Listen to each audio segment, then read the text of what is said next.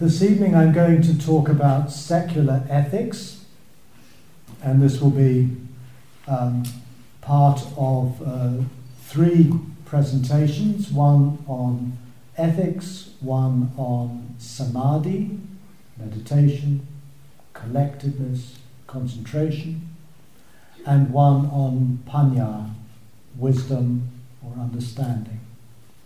In other words, I want over this week to consider what are traditionally called the three trainings from a secular perspective. I'd like to dedicate this talk to Michael Stone, a friend and colleague of mine who tragically died this time last week, last Sunday, at the age of 42.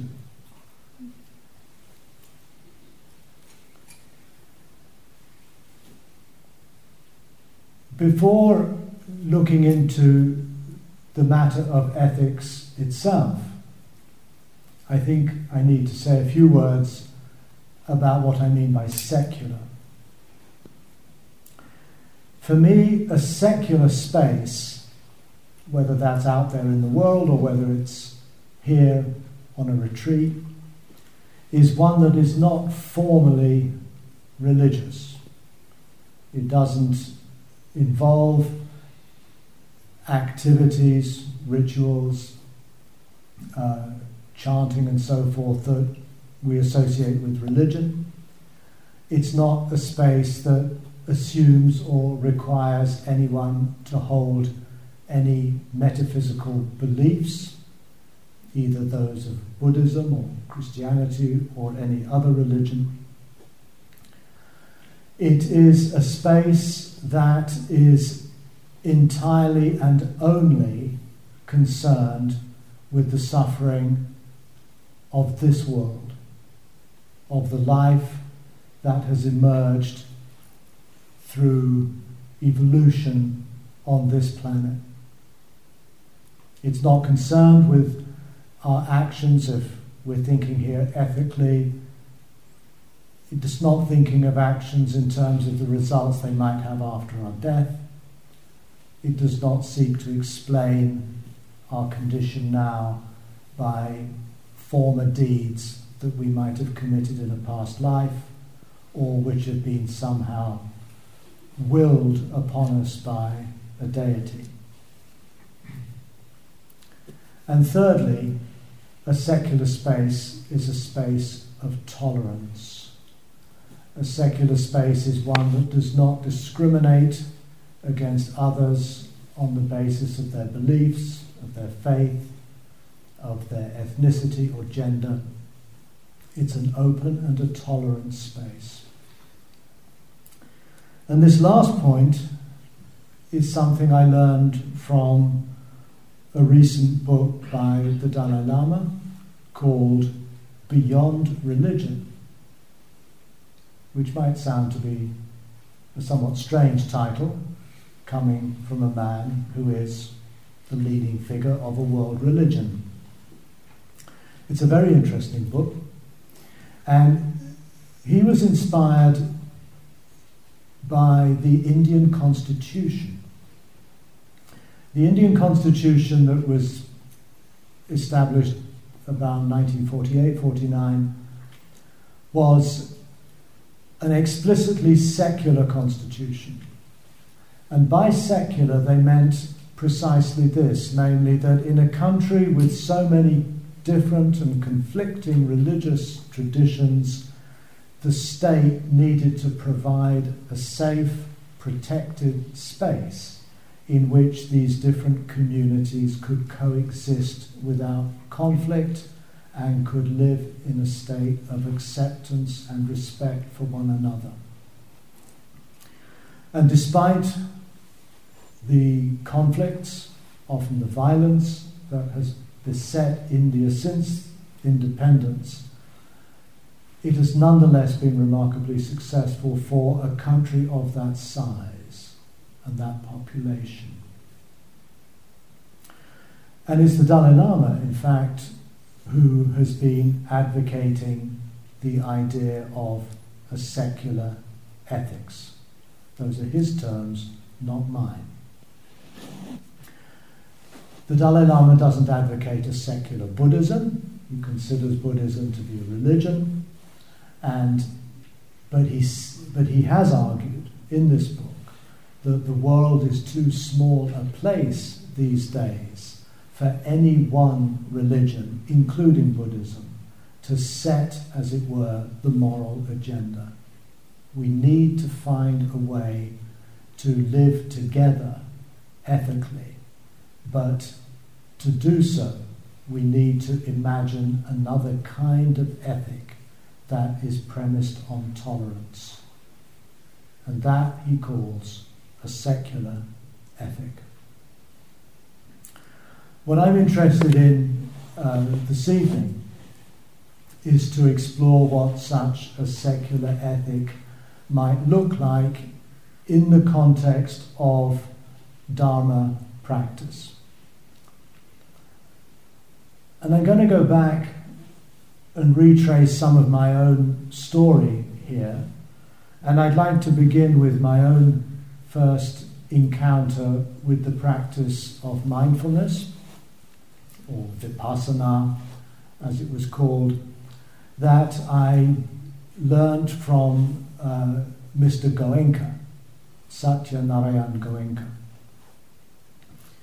I did my first Goenka retreat in 1974. Um, I had just been ordained as a Tibetan Buddhist monk, and this was a profoundly transformative experience. I'd never encountered a form of meditation, anything like it, amongst what I've been doing with my Tibetan teachers. As many of you no doubt are aware, uh, Goenka advocates a form of vipassana practice where you start the retreat by focusing on the breath, and after three days of doing that, you then turn your attention to the body. You start at the top of the head and you go slowly down from the scalp through the head itself into the torso, through the limbs, to the tips of your toes, and then you return. And you do this hour upon hour upon hour during this retreat so that you become intensely aware of the sensations and the feelings associated with those sensations that suffuse your body. And you cultivate mindfulness uh, precisely upon your embodied experience. You pay attention likewise to how this experience exhibits change, transformation, reverberation, vibration. You enter into the, the flux and flow of your living body. You're also aware of how this process is one that is entirely impersonal. It has nothing particularly to do with me. It's simply what happens. And likewise, when we have been meditating today, that could well have been what we too noticed that our experience happens to us. We don't choose to feel a certain way, we don't choose to feel certain emotions or even certain thoughts. They happen. This does not mean that we do not exist. We are the experiencer. We are the one who undergoes these happenings. But we too are also something that just happens. Why? Well, that's not really our business on this retreat to ask. We want here to come back to the immediacy of our felt experience.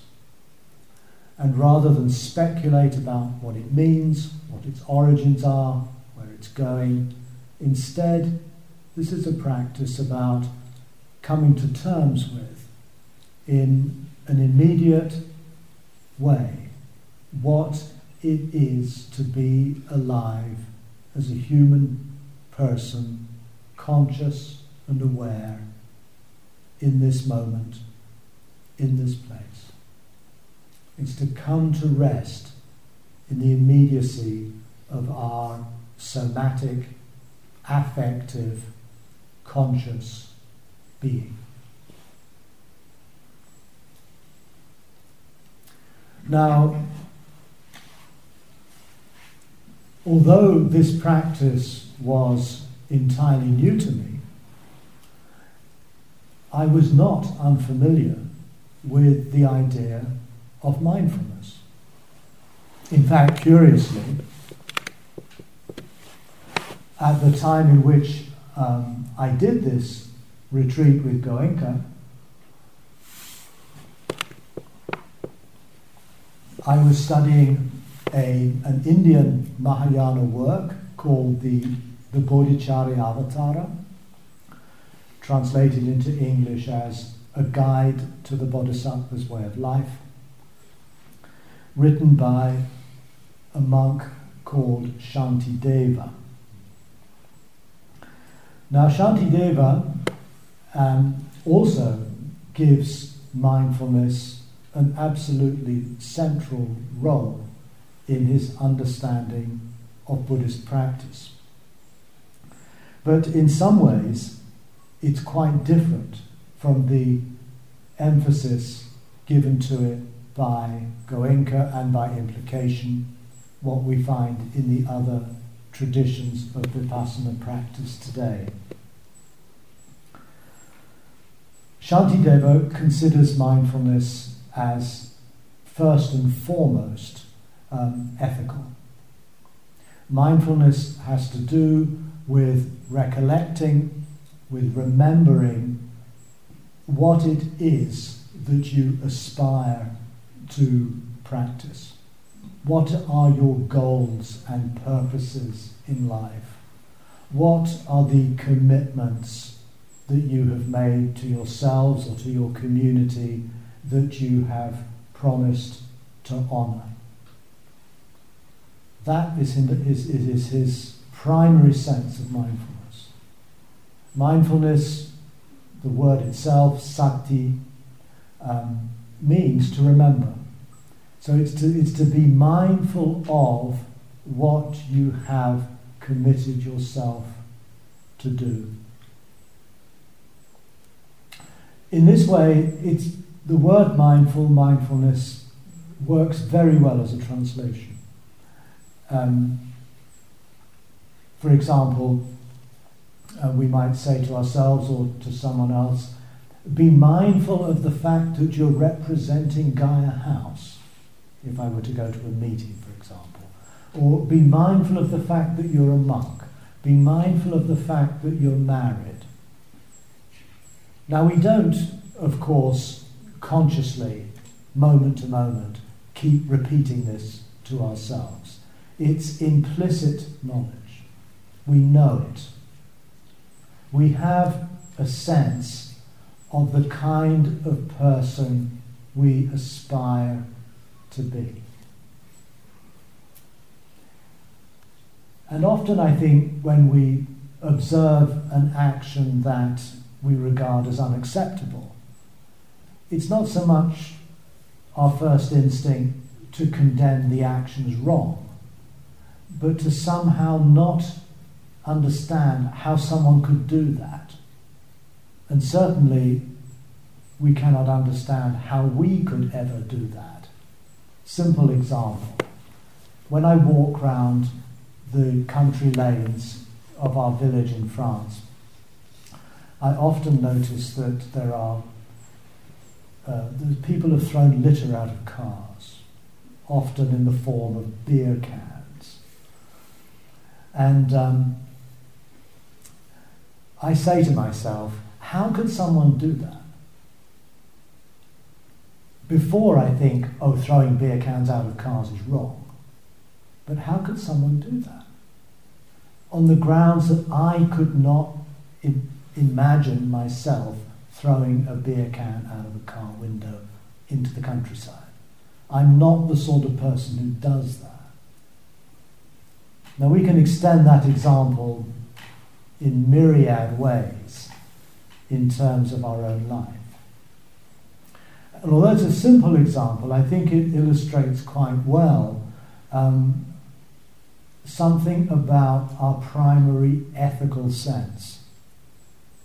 I'm the kind of person who aspires to behave in this way. I'm the kind of person who wouldn't possibly do that. And if I were to do it, I would feel that I had somehow betrayed myself or compromised myself in a way that I'd find very difficult to live with. So for Shantideva, he has taken this vow of the Bodhisattva to become awakened for the sake of all beings. His whole project begins with his taking this vow. For the rest of his text, which is about 900 verses long, he struggles to find out ways in which he can live up to that ideal that he has set himself. Unlike many Indian Buddhist writers, he is uh, surprisingly self revelatory. Uh, he, he critiques himself. It's quite a personal account.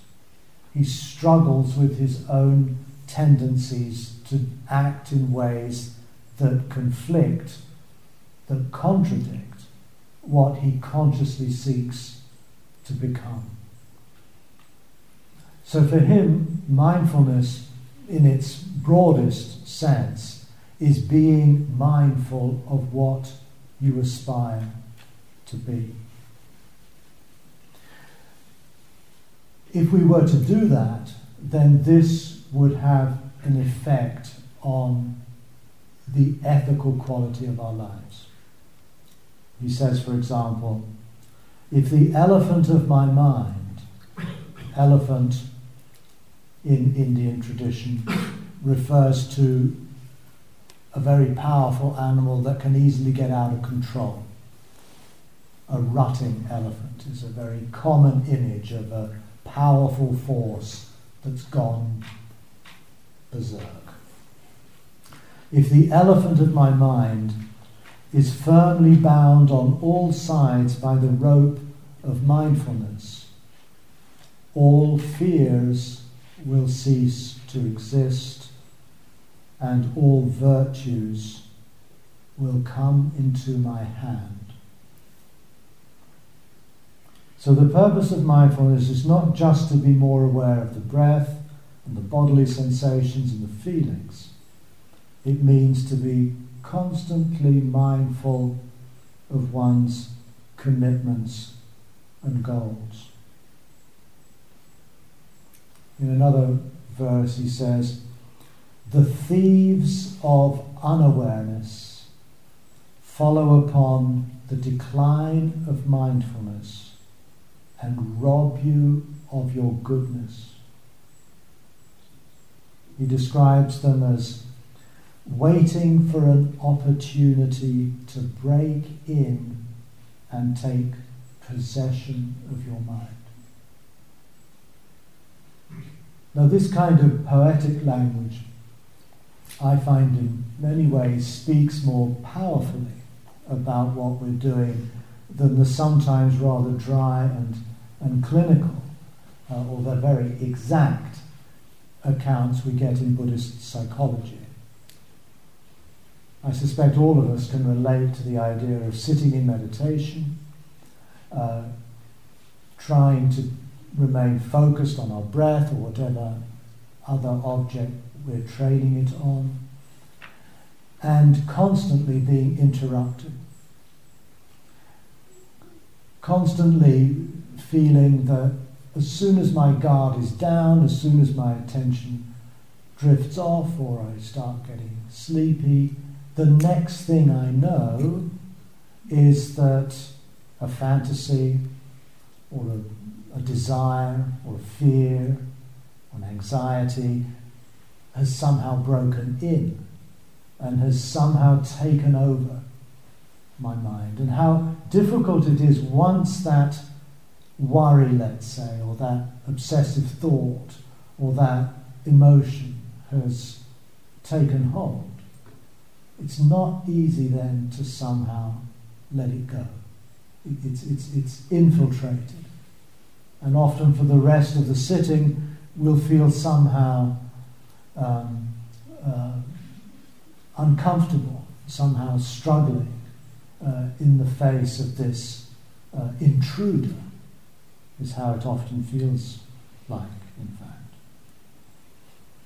So mindfulness then is a is it pays close attention to our feelings, our sensations, and then, very importantly, the, the arising of thoughts, the arising of, of, of, of emotions and desires and fears. And it tries to catch them at their inception.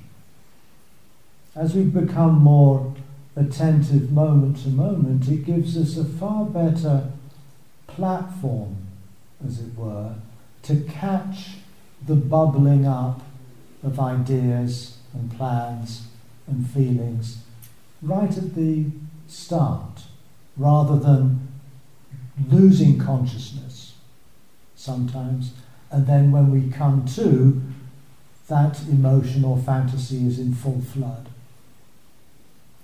So Shantideva says, when on the verge of acting I see my mind is tainted, I should remain immobile like a piece of wood. And he repeats that phrase again and again and again. Remain like a piece of wood. Now, the piece of wood is a metaphor for equanimity. It's not an image of indifference. In other words, we're crucially aware of what's rising up in the mind. Maybe anger, might be lust. But that doesn't mean that we are indifferent to it, nor does it mean that we can sort of just ignore it and suppress it.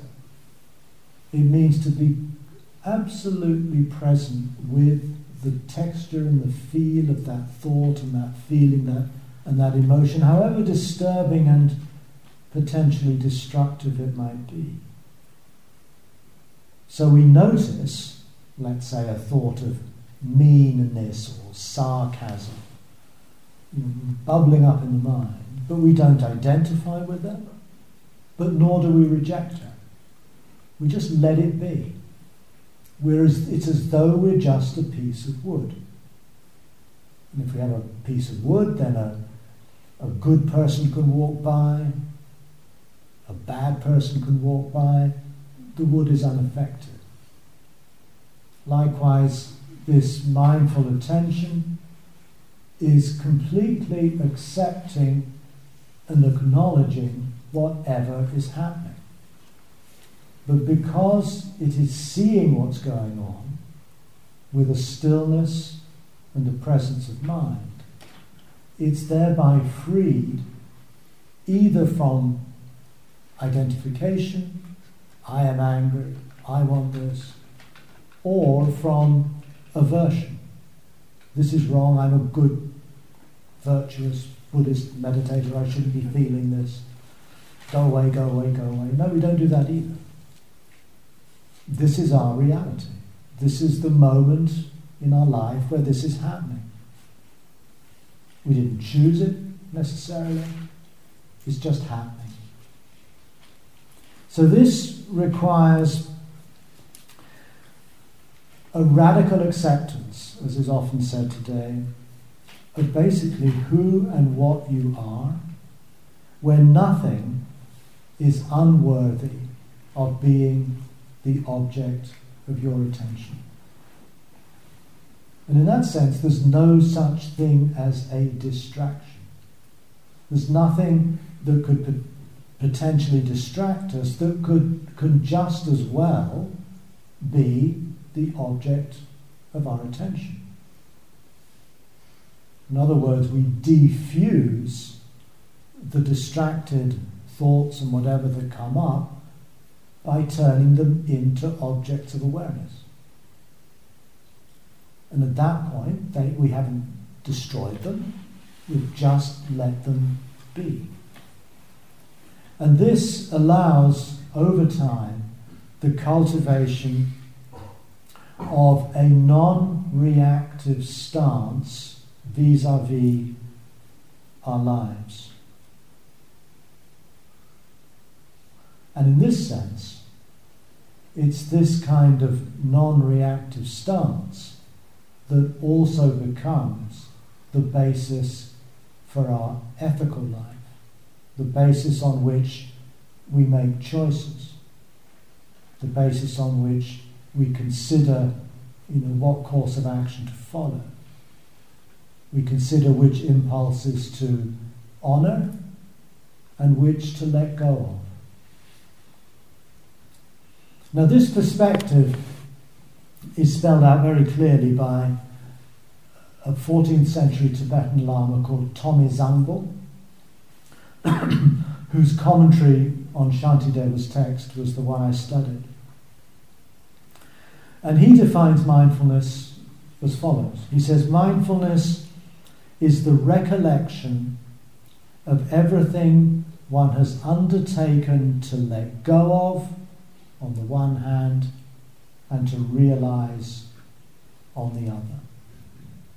So again, mindfulness is conscious of what it is we do not wish to inform us and form us, like anger, hatred, and so on. And it is also conscious of what qualities that rise up are those we wish to develop further and to realize. because sometimes we respond quite spontaneously with kindness and generosity, intelligence, and they're precisely the things we seek to develop. But in Tokme Zangpo and also in Shantideva and even in the Pali texts, we very often find mindfulness coupled with another term which I would translate as awareness. The term is sampajanya in Pali. It's sometimes translated as clear comprehension, but basically translators don't really agree on what the English equivalent is. But let's call it awareness. And this becomes a compound, Dren She in Tibetan, Sati Sampajanya. And we could translate the compound as simply mindful awareness. And this awareness for, Tom, for, for, Tom, for Tokme Zangpo is knowing how to let go of what we wish to let go of and knowing how to realize those things we seek to cultivate. So, this kind of awareness is a know how, it's a skill. So, mindfulness holds in mind what it is that we seek to achieve, what we seek to let go of, what kind of person we seek to become. But awareness is the know how, the skill that enables us to do that. You can't really separate the two. And I think often when we use the word mindfulness in a sort of a loose, generic way, we're probably implying both mindfulness as well as the awareness that is skilled in knowing how to live mindfully.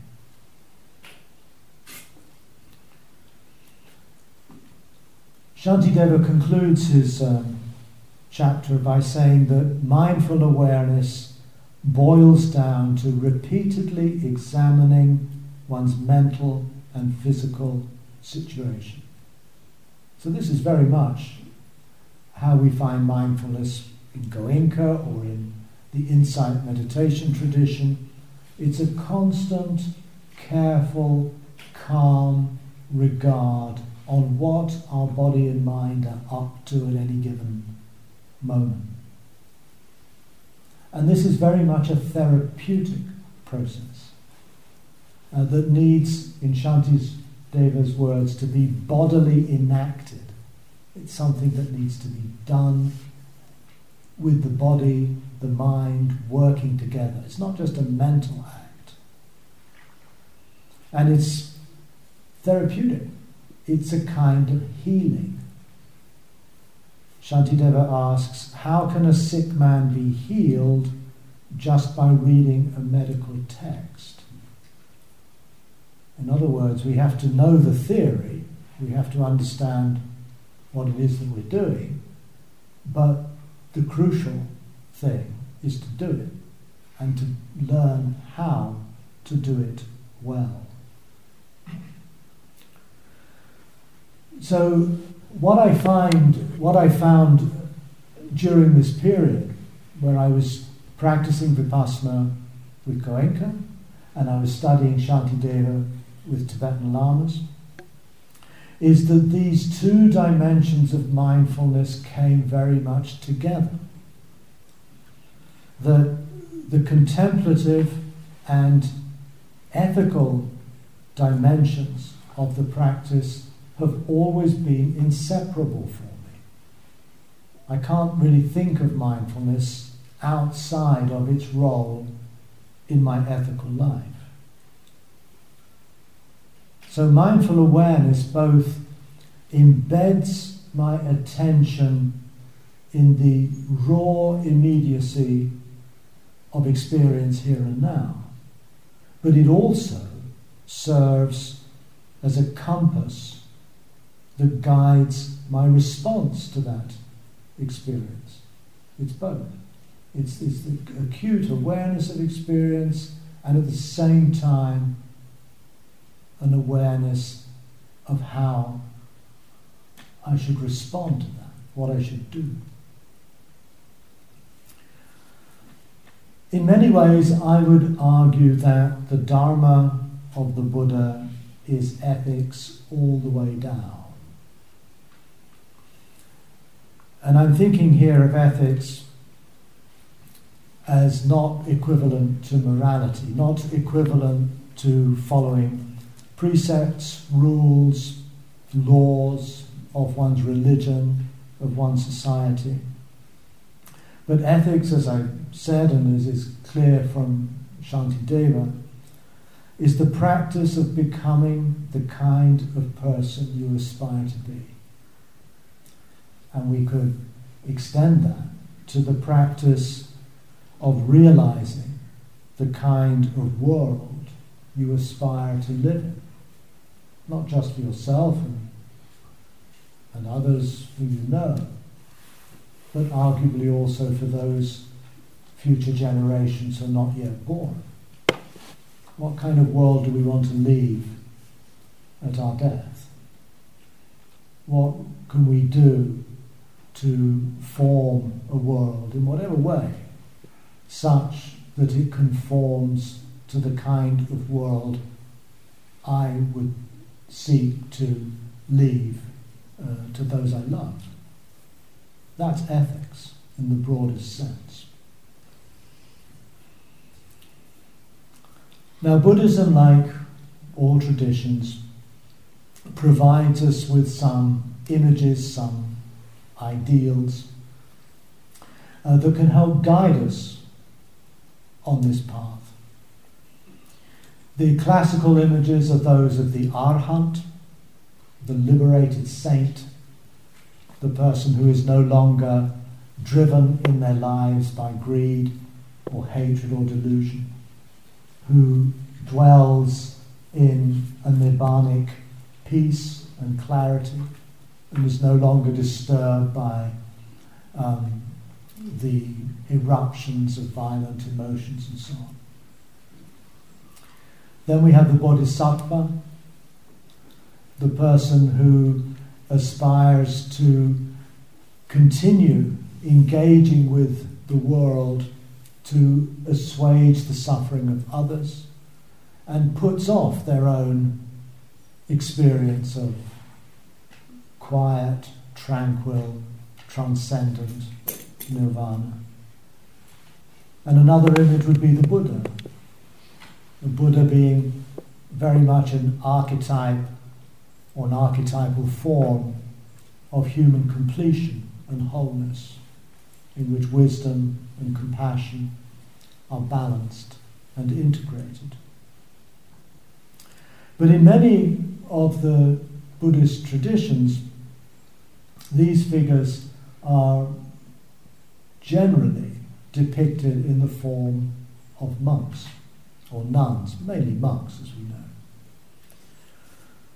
But does the monk today stand as an adequate model of fulfillment in a secular age?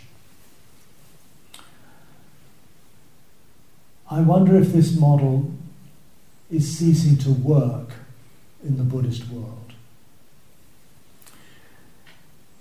The monk, as we've inherited that image from Asia, is still, I think, very much tied to the Indian ideal of the ascetic and the renunciant. The monk is the person who's cut himself off from domesticity, from money, from anything much to do with business or society. And this, I think, has served as a very uh, fine and uh, adequate model uh, for much of the history of Buddhism. But as we find ourselves in an increasingly secular world, and not only a secular world, but a world in which, as the Dalai Lama suggests, we have to go beyond religions, then I feel that that image becomes increasingly marginal for many people. And I feel that we are seeking uh, other models, other archetypes that may guide our practice. I don't know what they are. I suspect all of us uh, nurture or have within us certain figures, maybe historical figures, contemporary figures, uh, that somehow stand for what we value most deeply. We also have to think of ethics as not just one thing. There are different ways of doing ethics. And I don't have much time. I'm not going to be able to go into any detail this evening. But broadly speaking, I think ethics breaks down into two primary approaches. One is an ethics of justice, the other is an ethics of care. An ethics of justice we can also speak of as a legalistic ethic, and an ethics of care we might think of as a situational ethic. Let me try and explain the difference. A situational ethic is concerned with how we respond to the specific and unique demands of a situation at hand. It's concerned with responding to the actuality of a person or a group of people or an animal's actual suffering in a particular context. And from a situational point of view, every serious ethical dilemma is unique. In other words, the conditions that create the context for this particular suffering have never happened quite in that way before and are unlikely to be repeated again in that way in the future. This is sometimes called moral particularism. But what it points to is that the very heartfelt sense when we're caught in an ethical dilemma um, that it is really a dilemma because we can't conceive of one simple answer that we can get from a book of rules or a religious text or a philosophical writing. It's too specific to be legislated for. So, for example, we might believe that killing is wrong, and we take a vow, I will not kill. And that is all well and good, and I would honour that myself. But we'll find ourselves endlessly in situations where that doesn't quite work. A good example is that of abortion. We could simply say, well, I'm a Buddhist, I think killing is wrong, abortion, therefore, no way, it's murder. But that could be very cruel that would not take into account the specific needs of that particular woman in that particular situation. It's much more difficult to act situationally because we don't have the reassurance of the Vinaya or the Ten Commandments or the Torah or the Quran that has given us the answer. We can't pass the buck to God or whoever wrote these texts.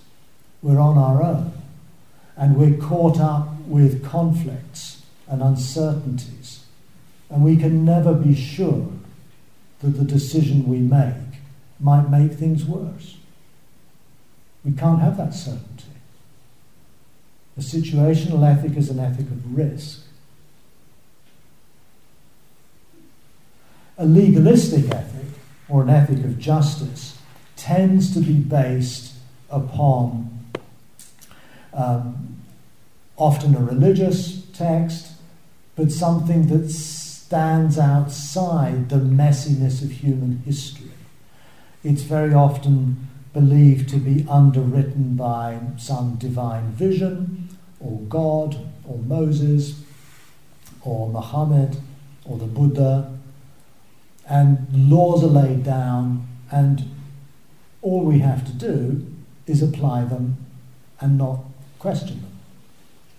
And many people live this way, and it's in some senses relatively easier.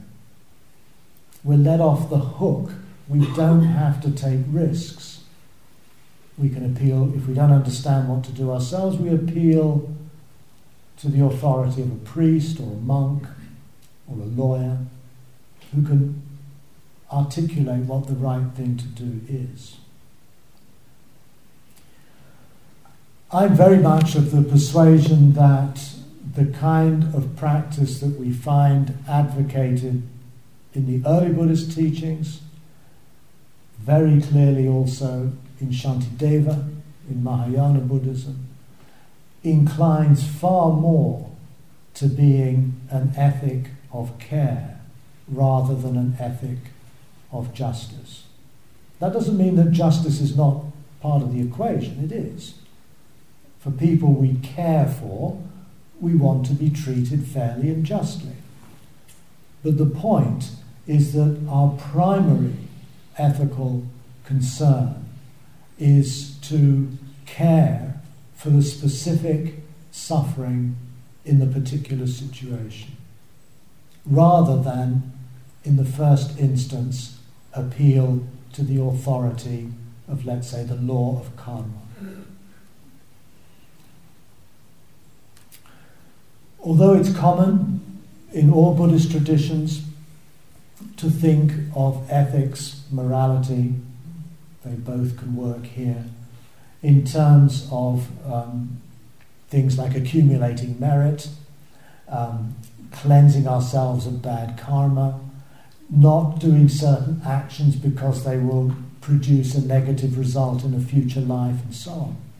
This is all an ethics of justice.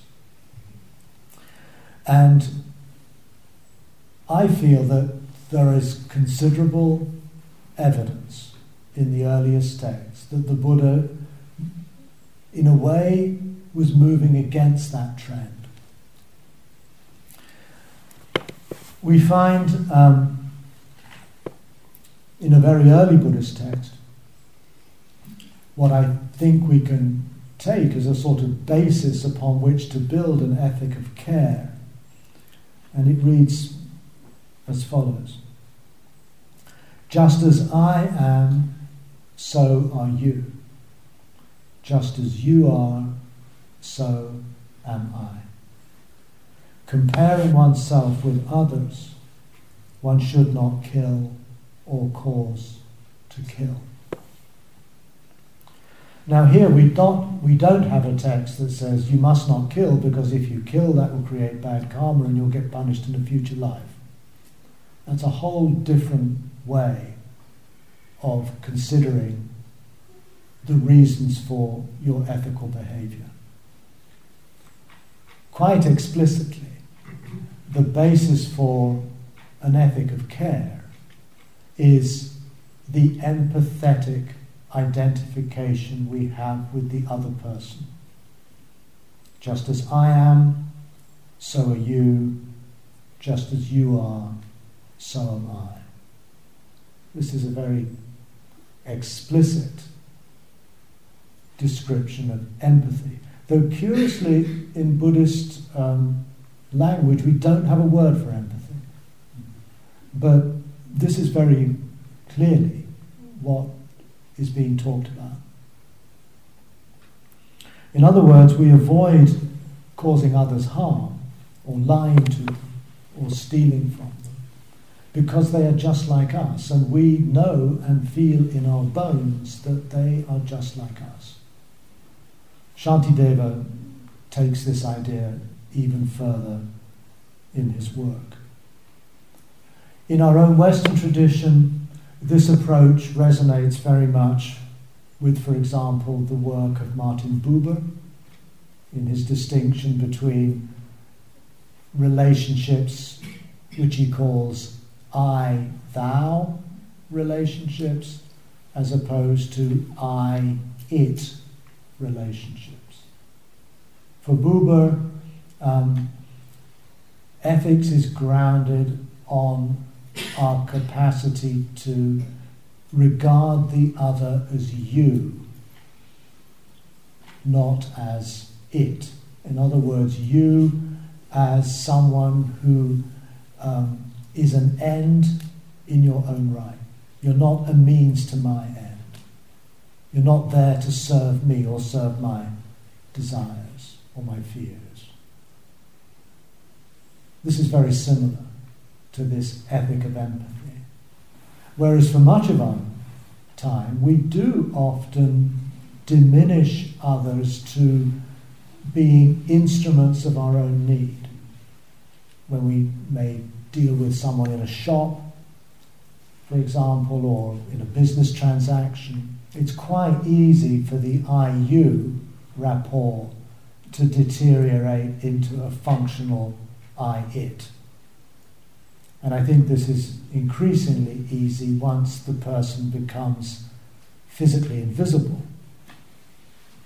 We benefit from people in Bangladesh and the Philippines working in sweatshops for ridiculously little amounts of money so that we can wear our nice clothes and shirts and trousers. They've, in a sense, been reduced to it we don't take them into account as people with equal values and needs and desires as ourselves.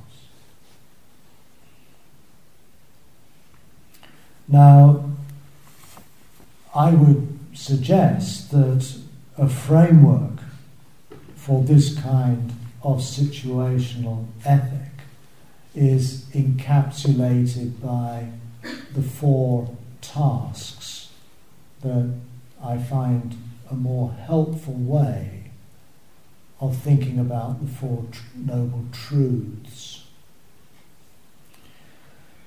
Let's put the Four Noble Truths aside. The Four Noble Truths I think, also frame the entirety of the practice, but the very language in which they are couched moves it more towards a theory, a theory of truth, which is often quite close to theories of justice.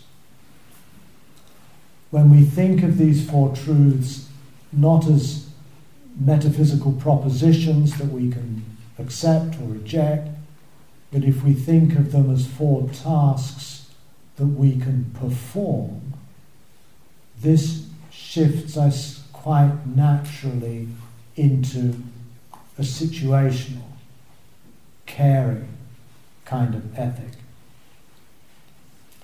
I'm not going to go into any detail here, but basically, these four tasks boil down to what can be summarized in the acronym ELSA, E L S A. Embrace suffering, life, but actually it means embrace this life that's happening in this moment. Both oneself, those who are with one, all the way to the social, political, environmental condition of our time. The Buddha's injunction here is to know this fully, parinya, to know this fully, to embrace it. And that, I think, is the first step also in the practice of mindfulness. Mindfulness starts by being able to say yes to the life we're experiencing now. That's not the end of the story, that's the beginning. The next step is to let go. E L. L means let go. Let go of your instinctive reactivity. And that reactivity here doesn't mean any reaction, it refers primarily to those repetitive, compulsive reactions such as attachment and greed, hatred and fear, confusion and egoism. These things which we would now understand to be the products of our own evolution, that have served us or our ancestors great survival advantages, are so embedded in us that they're at work, even though they may no longer be particularly useful in many ways. They get in the way, they block us, they hinder us from flourishing fully as persons. So the second of the tasks is to let go of that reactivity. But again, letting go implies no agency. It's just like Shantideva's be like a piece of wood. You let these things be. You don't buy into them, and you don't try and reject them either. You just let them play themselves out. You let them rise, and you watch them hang around a bit and then fade away. The third task is to see the stopping of those reactive moments. In other words, when they come to rest, to consciously enjoy and valorize the moments of peace, of clarity that is possible when the mind is no longer in a state of turmoil or confusion. And those moments are moments of nirvana. And this, I think, is what nirvana means as a felt sense, as something immediate, something uh, clearly visible, the Buddha says. Nirvana is clearly visible. In other words, it's there each time we come to rest in a non reactive attention. And even in the midst of reactivity, we can be aware of that in a non reactive way. So it doesn't mean reactivity vanishes forever. Even in the presence of turmoil, there is a part of ourselves that can see the turmoil, that can be attentive to the turmoil without being turbulent. And this is again what we cultivate in the cultivation of mindful awareness. A, a, a non turbulent awareness of whatever's going on. And that too is not the end of the story. The fourth phase or task is then to actualize a way of life, what the Buddhists call the Eightfold Path. And this is where we move from reactivity to responsiveness. The aim of the process, the aim of this, of this path, is to respond to the situation at hand in a way that's not conditioned or driven by our reactive habits of mind. So, in other words, the goal of this practice is the path itself.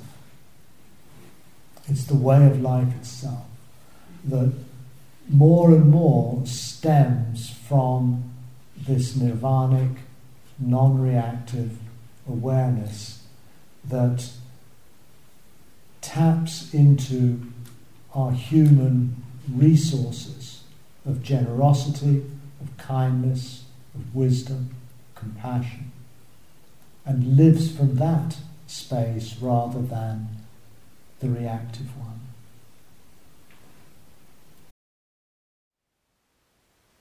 Thank you for listening.